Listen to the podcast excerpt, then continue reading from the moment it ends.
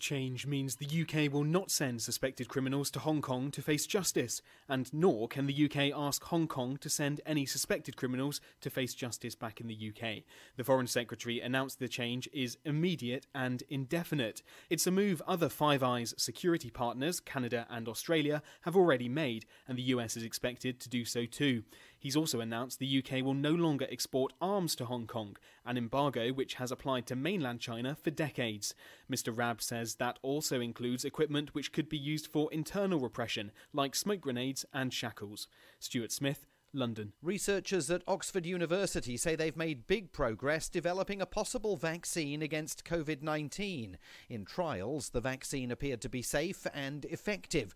Richard Horton is the editor in chief of The Lancet. The Oxford COVID 19 vaccine um, was studied in over a thousand uh, individuals across five sites in the United Kingdom, and it's been found to be safe, well tolerated, and induces, I would say, a strong immune reaction. So now we should go forward to what we call phase three clinical trials. Meanwhile, here in Washington, President Trump, hailing the latest vaccine research, says he's planning to bring back his nightly coronavirus press briefings as soon as Tuesday. We had very successful briefings. I was doing them, and uh, we had a lot of people watching, record numbers watching. In the history of cable television, television, there's never been anything like it. And uh, so I think we'll start that probably starting tomorrow. The president also defended the use of federal law enforcement to crack down on anti racism protesters in Portland, Oregon, saying Democrat led cities are worse than Afghanistan. From FSN's Washington Bureau, Giles Gibson reports. The mayor of Portland, Oregon is demanding federal law enforcement leave his city, saying the officers are sharply escalating the situation. Speaking in the Oval Office, though, President Trump defended their presence. This is worse than Afghanistan, by far. This is worse than anything anyone's ever seen. And you know what? If Biden got in, that would be true for the country. The whole country would go to hell. The state of Oregon is suing the federal agencies involved, accusing them of unlawfully detaining protesters. Giles Gibson, Washington. One other headline Iran has executed a man who was convicted of spying for the US and Israel. He was a former translator arrested about two years ago. From bureaus worldwide, this is FSN.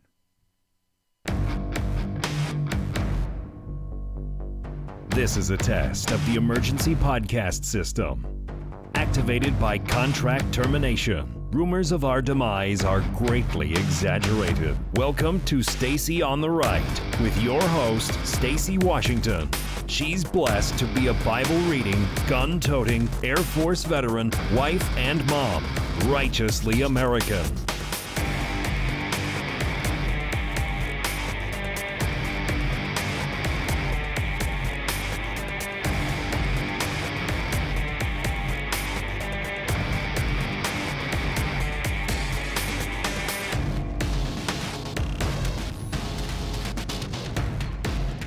Welcome to the program. Thanks so much for being with us today. And thanks for everybody's uh, outstanding response to last week's podcast. I want to say thanks. And also, don't forget to head over to familyvisionmedia.org where you can find our first PDF guide, How to Speak to Your College Age Students About Politics.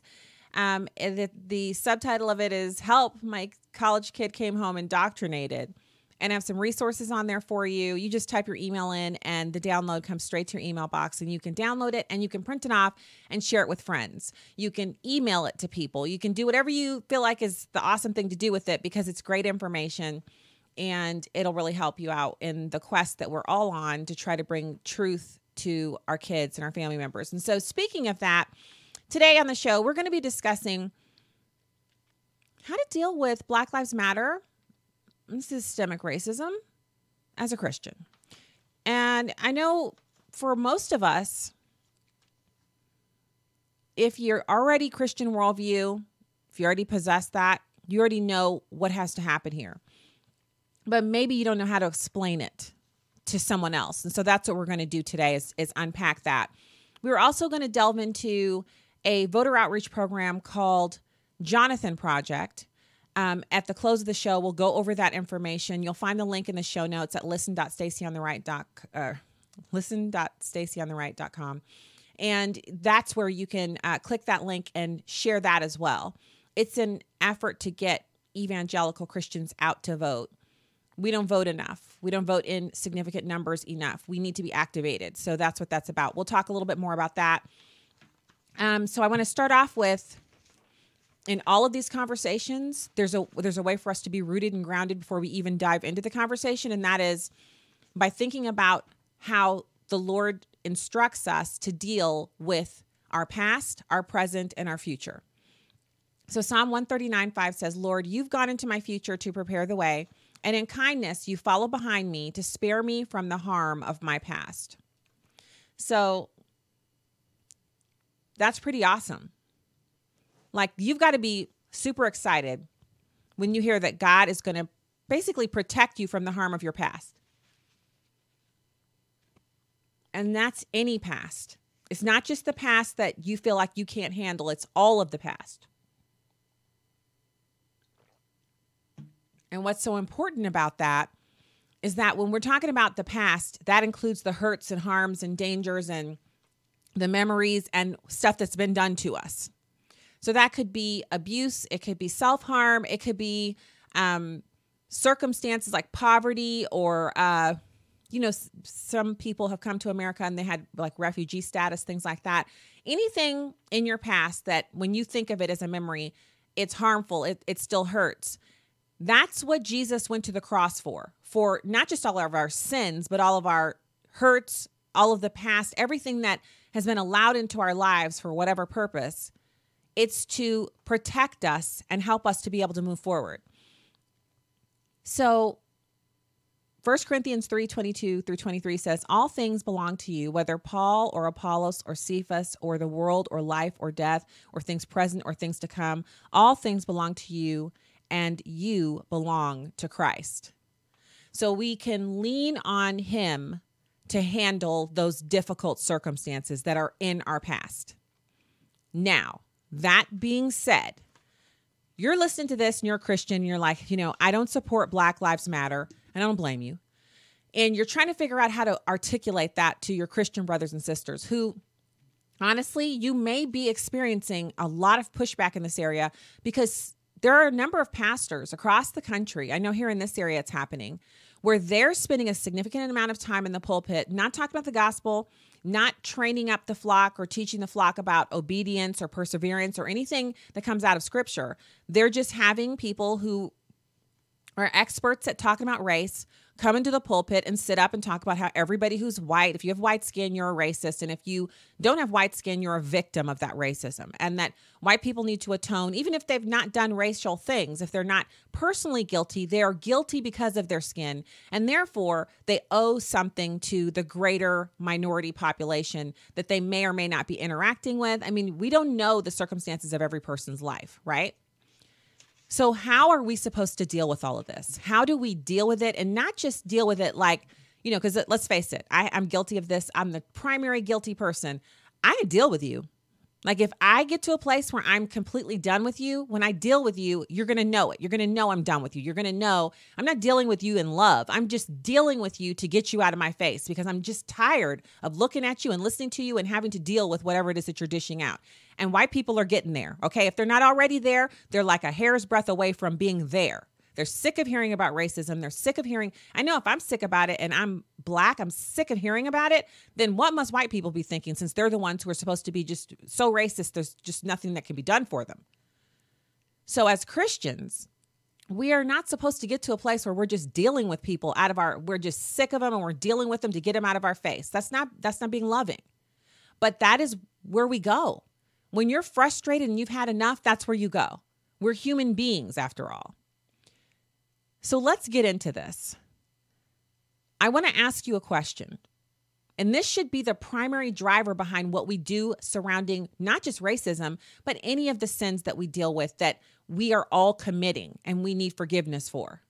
And that is what does God say about this? What does God say about your life and whether or not it matters? What does God say about the atonement for sin? God created us, He wrote the Bible, He sent His Son in the world to suffer and die on behalf of us. His son rose from the dead. He ascended to the right hand of the Father. I mean, you guys know this. This is this is what God has done for us. He sent the Holy Spirit to be with us in the absence of Jesus Christ. So the perspective that we should care most about is that of our Lord and Savior, and that's what we're going to examine today. The greatest commandment ever given to us as human beings is in Matthew 22, 36 through 40. Teacher, which is the great commandment in the law? And he said to him, You shall love the Lord your God with all your heart, with all your soul, and with all your mind. This is the great and first commandment. The second is like it love your neighbor as yourself. So we know racism isn't loving, but neither is accusing people of racism simply because of the color of their skin. Oh, yeah. Uh huh. Yeah, if you're listening because you want somebody to stroke your Black Lives Matter jacket, you ain't you ain't in the right spot. Let's let's let's dig into this, okay? So, what does this look like? Who's your neighbor? None of us can do this perfectly. None of us can do anything perfectly. The only perfect one, Jesus Christ. So we're not him. So we're not going to be perfect. But what we can do is strive to be the best that we can in this area with the help of the Holy Spirit. So all that is required is that we basically say, I do it. So perfection isn't required. What's required is that you say, I understand I'm to love my neighbor, and so I will. And when you fail, you say, okay, I failed there, Lord, please forgive me. And then you start back up again. So it's a it's a never-ending quest to love your neighbor. And sometimes you're going to hit it and you're going to be like, "Oh my goodness, this feels so good." And you're going to know that you're in that zone of loving your neighbor and you're going to feel that that it's like a little perfection, it's like a little warm halo of awesomeness, a glowing light, everything. It's just beautiful. You're going to know you're in that zone. And other times you're going to know you missed the mark, but you're going to say, and so I will continue. I will still love my neighbor. And you're going to go ahead and try it again. Now, the Father and the Son and the Holy Spirit did this before creation perfectly. It's why we were created, and it is why we know we will be able to do it once we are in our perfected, created bodies. And on the other side of this, we will be able to love perfectly. But until then, we just we just continue to do it. So then there's also a checklist that's t- attached to the command to love your neighbor as yourself.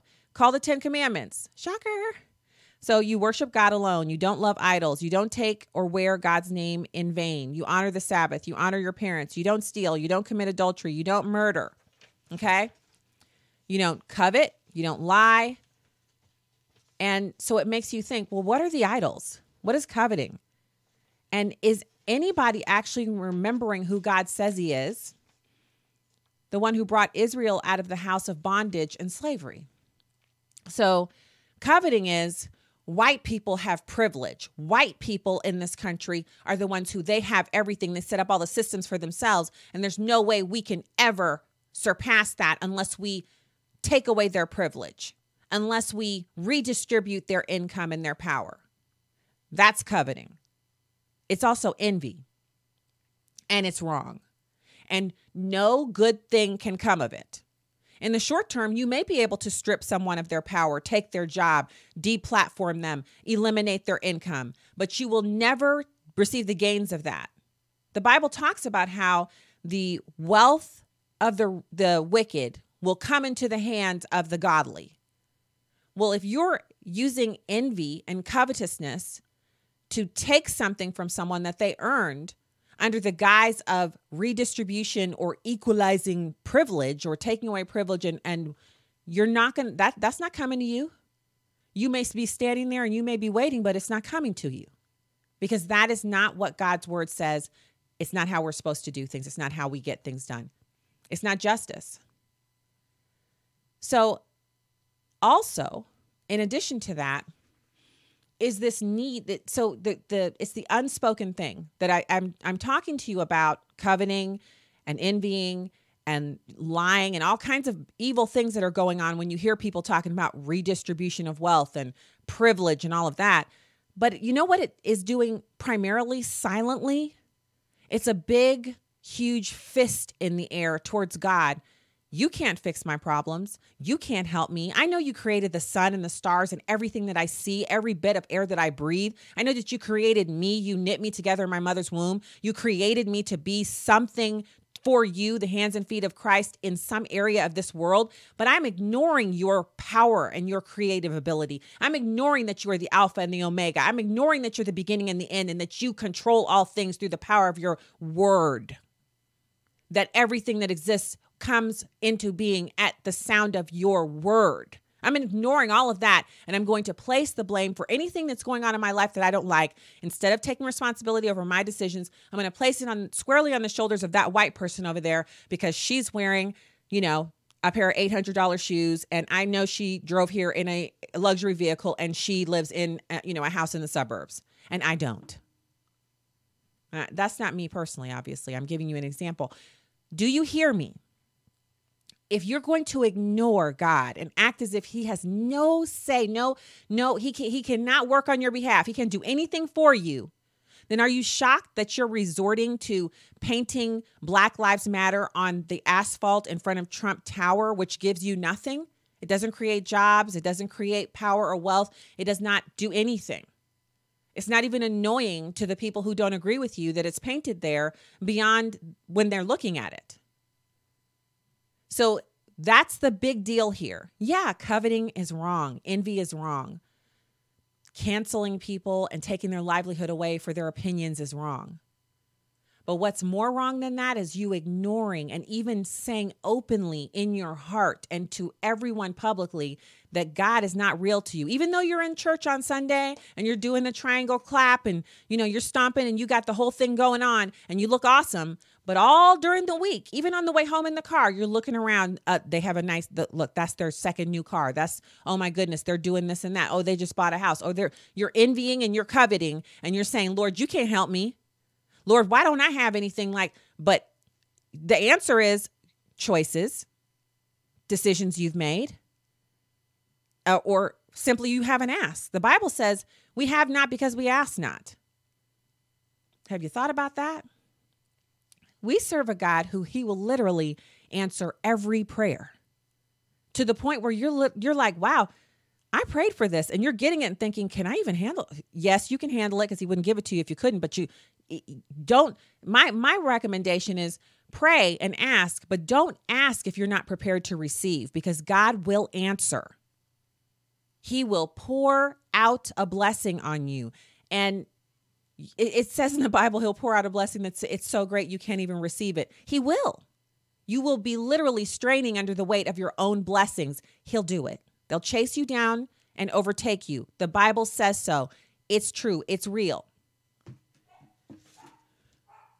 So there are countless examples of injustice in the Old Testament. I'm moving on to the next subject here because I could go on and on and on about the previous one. I, it's very close to my heart because I know in my heart of hearts that it's so easy to look at somebody and say, oh my goodness, they are so, and then dot, dot, dot. And then you just start wanting what they have or what they're doing, and you are in it.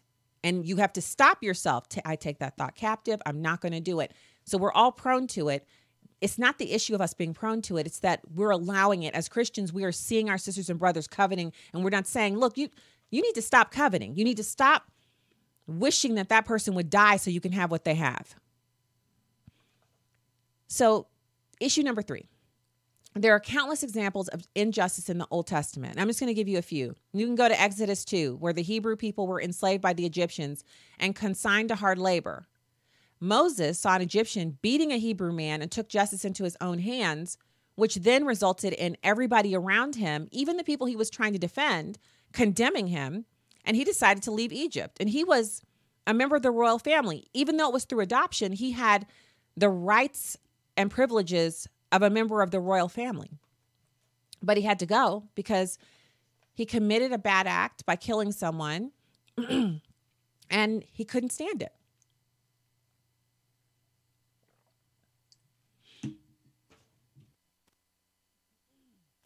So then there's Genesis 39.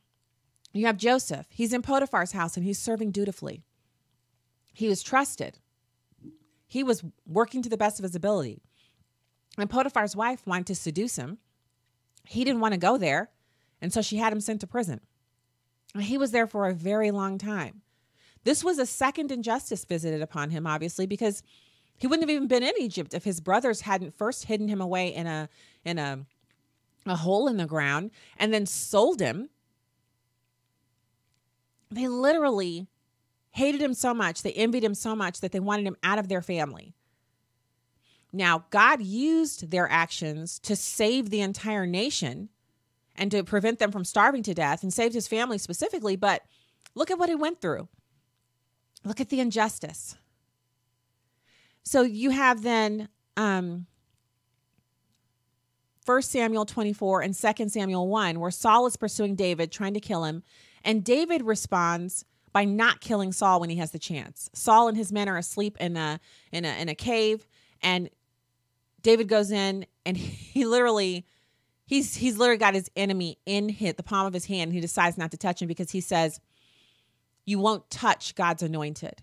In other words, he respected the office of the king so much that even though the king himself was behaving abominably and wanted to kill him he wouldn't touch a hair on his head he wouldn't even he wouldn't do anything to him because he said i this is the king he is god's anointed and i don't dare touch him do we have that attitude because that person you're looking at and thinking that white person has too much they have more than they should you're murdering them in your heart that person is one of God's creations and they have what they have because God allowed it or he blessed them with it. They earned it. They got it. Maybe they maybe they inherited it. However they got it, it's theirs and you have no right to touch it or them. If we studied our word, we would know this. So then you have Jonah chapter 1. God tells Jonah to go to Nineveh. We all know the story. Jonah suspects this heathen, pagan, violent, warmongering city will repent, and he doesn't want Israel's sworn enemy to actually repent and earn God's favor, especially since scores of prophets have been telling Israel to repent and they'd only kill the prophets. So, what actually happens to Jonah because he can't stand the Ninevites? Now, if you want to have a deeper understanding of this, you can actually go to Daniel 1. Nineveh is part of the Babylonian Empire. They capture Israel, they don't kill them. So, why do you think they saved Daniel and other Israelites and let them grow up in the palace? Was it because Jonah finally obeyed, didn't take justice to the bad Ninevites into his own hands? Many converted, and then they were nice to the faithful Israelites, bringing God, God's followers into Babylon to be cared for? Do you see how far reaching our obedience can be? Obedience today can literally change history and create space for lives to be saved long past the end of your own life. That's what obedience is about. So then we can look at the New Testament because God's not done teaching us about injustice. He's so good at making sure he covers every single base. Matthew 5, 1 through 12, these are the Beatitudes. But you have to look at the last one in particular. Think for a second what these words might have meant to Jesus when the Pharisees were plotting to stone him questioning him, challenging him at, at every turn, eventually crucifying him. You can go to Hebrews 4:15 which says for we do not have a high priest who is unable to sympathize with our weaknesses but one who in every respect has been tempted as we are yet without sin. So was Jesus tempted to fight back against the Pharisees, Sadducees and priests who were constantly and unjustly trying to undermine him? Well, I mean, the natural response of the all powerful, all knowing God in human flesh is that he simply could have even ever so slightly moved his eyebrow, just thought about it, no facial movement needed, and instantly wiped them from existence. He could have set them on fire. He could have done almost anything to them, but he did not. He simply allowed them to persecute him, even though he he's God, capable of doing anything. So, not only does Jesus understand our propensity to covet and our desire for justice and the it just grates on our very soul when we see injustice, when we see people being mistreated, or when we ourselves are mistreated by someone that in our mind is beneath us because of whatever reason, whatever good reason you can think of that the person who's mistreating you is actually, you know, less than a worm. And God understands that about us, which is why we can take it to Him. And we don't have to be flowery and, you know, Lord, in the spirit of no, you can just say, Father, please fix it. This person is on my last nerve. This person is persecuting me. This person won't leave me alone. This person hates me. Lord, you're my redeemer. You're my shelter, my El Shaddai, my El Rafi, my Jehovah Jireh. Protect me, heal me, get me out of this thing. That's prayer too. And so, you know, I I love to pray in all different manners, but I have gone to the Lord in that same spirit as well. Instead of, you know, it's not even a heavenly father, it's just, Lord, what is going on here? I can't take this. I can't take this. And he is always right there responding even to that, which you might think, wow, that sounds a little, he's my father. Have you not had one of your children come to you and say, "I can't take it"? You have you not heard one of them screaming and you run around the corner and they're just losing it and you just want to figure out what's going on so you can fix it. You don't care that they didn't address you. "Hello, mother, I'm having a problem." No, you're there. You're trying you're in the midst of it. You're instantly in the same emotion they're in. You want to fix the problem. That's our Father in heaven. That's who he is. Because Jesus paid it all. And so we get to approach him, co heirs with Christ in the body. We are the body of Christ. We are, whatever is lacking within us, God is ready and able to make that right.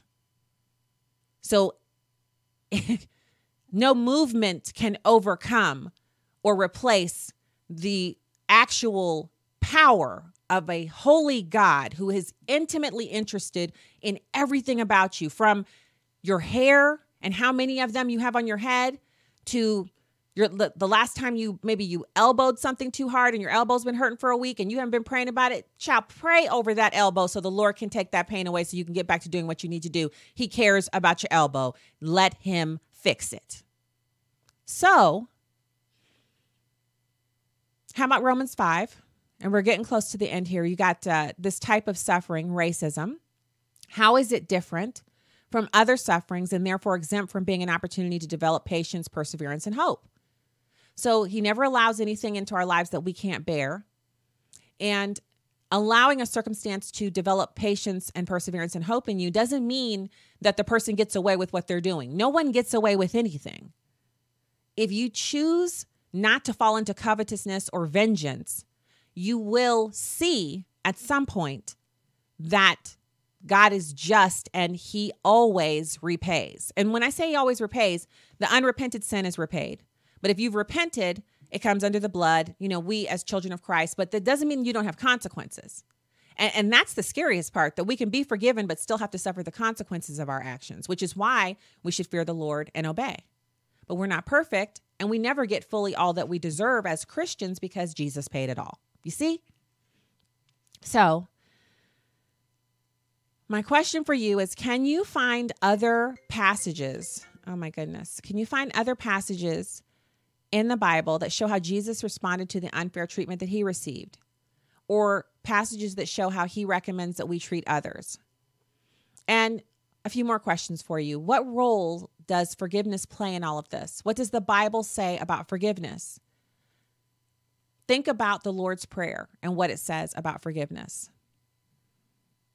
And how possibly could those of us with the permanent tan move out of a victim mentality and into being an agent of reconciliation? How could we go about repairing the breach instead of widening it and making it worse? So I just want you to think about all of that. You can find all of those instances in the Bible. If you don't feel like looking, like flipping through your Bible, you can just go online and type it into your search engine and read all of the different passages that I mentioned. And you can then maybe read them with a group of people who are, are that, you know, this is something that they're really passionate about Black Lives Matter. Because, of course, Black Lives Matter, but it's the it's the heart. The hearts are what matter because if you give your heart to Jesus, He's going to make all things right. And whatever doesn't get fixed in the now, And I'm speaking from my own personal experience where you know, I've been wronged before. I've seen the person who has wronged me go on to do fantastic things and really be successful. And there's nothing that I could do about it. And when I let go of the hurt and the pain and the recrimination and said, Lord, this is yours, I received the healing for it and I forgive that person, I was able to move on. And I don't know what the Lord has done in response to what they did. And, and I don't care. Now, it's not easy. If you've just recently been hurt, then you're, you know, you, you're just not going to, oh, I'm just going to let this go. There's a process you can go through that you must go through. You have to acknowledge all of the hurt that you experienced that that person did and describe it. You tell God about it, and then you forgive that person and you give all of it to God and you leave it there. And you walk on in forgiveness and freedom, and the Lord deals with it. And I can tell you, we think we know how to get somebody back, we know how to get them. But don't you think the God who created the universe and you and me and everything in it that made everything that we are able to create possible through science and physics and everything else, that he would know how to repay. He says in the word, Vengeance is mine, I will repay. I don't want to go up against that buzzsaw. That's not something I'm interested in. I don't want him repaying me for the for my wrongs. I want to be forgiven. And if we don't forgive, we can't be forgiven. So if you're carrying around a big cudgel of unforgiveness, because of slavery and this it was all paid. The the sin debt for slavery was paid in the civil war. It was the uh, the blood that was spilled in the civil war when almost 800,000 people died in this country fighting over states rights and and slavery. So i hope that helps. I hope it helps you to talk about this, and I hope it helps to reorient the conversation away from painting murals and burning things down and fighting each other and towards Jesus Christ. Because in the end, the only unity we will ever experience is within the body of Jesus Christ. Outside of the body, there is chaos and war and famine and, and hurt and pain and every ill. Inside the body of Christ is unity and singularity of purpose because we're serving God. So I'm going to quickly go over the Jonathan Project with you. It's jonathanproject.org. You'll find the link in the show notes for today's program. And it's all about registering Christian voters. They talk about the percentage of midterm voters identified as Protestant declining from 55% in 2010 to 53% in 2014 and 47% in 2018, which means less than a majority. This trend is reversible if churches accept the challenge to register Christian voters. In 2018 midterm elections, only 26% of voters identified as evangelical and only 35% identified as conservative Christian. Now, we can grow the participation of Christian voters if we embrace the importance of expressing our faith and values at the polls. So, this isn't a partisan action, it's an action that has to do with biblical worldview and Christianity. So, since its beginnings in 2016, the Jonathan Project has been a friend to pastors and churches, encouraging Christian voters to express their faith and values and we value free small group materials and sermon starters and train uh, they actually provide them. And they train churches and volunteers to register voters and get them to the polls. So maybe you want to join in this effort. Instead of us arguing about which lives matter maybe we could get together and agree that our country needs some new leadership. And especially at the local level especially at levels that um, whew, you know, we, we need good leadership. We need people at the local level where these police departments are managed who are wise and who understand managing people and who understand resources and who understand law and order. We need people who understand God's word at the local level. So, registering people to vote for those kinds of candidates sounds like a much better action than painting murals or painting over them or arguing about whose lives matter. I hope today's show was helpful. And um, I just encourage you to head over to familyvisionmedia.org. That's the host for the Stacy on the Right Show podcast now. We're so glad to be there. And I'm so glad to be working as their communications director and producing the guides that we now have one of that you can get at the website. Um, have a fantastic night. I, I I'm hoping that out of this, the church will rise up and begin to be very active and begin to really be an agent of change in America. But that only happens if we actually do something. So, uh, have a great evening.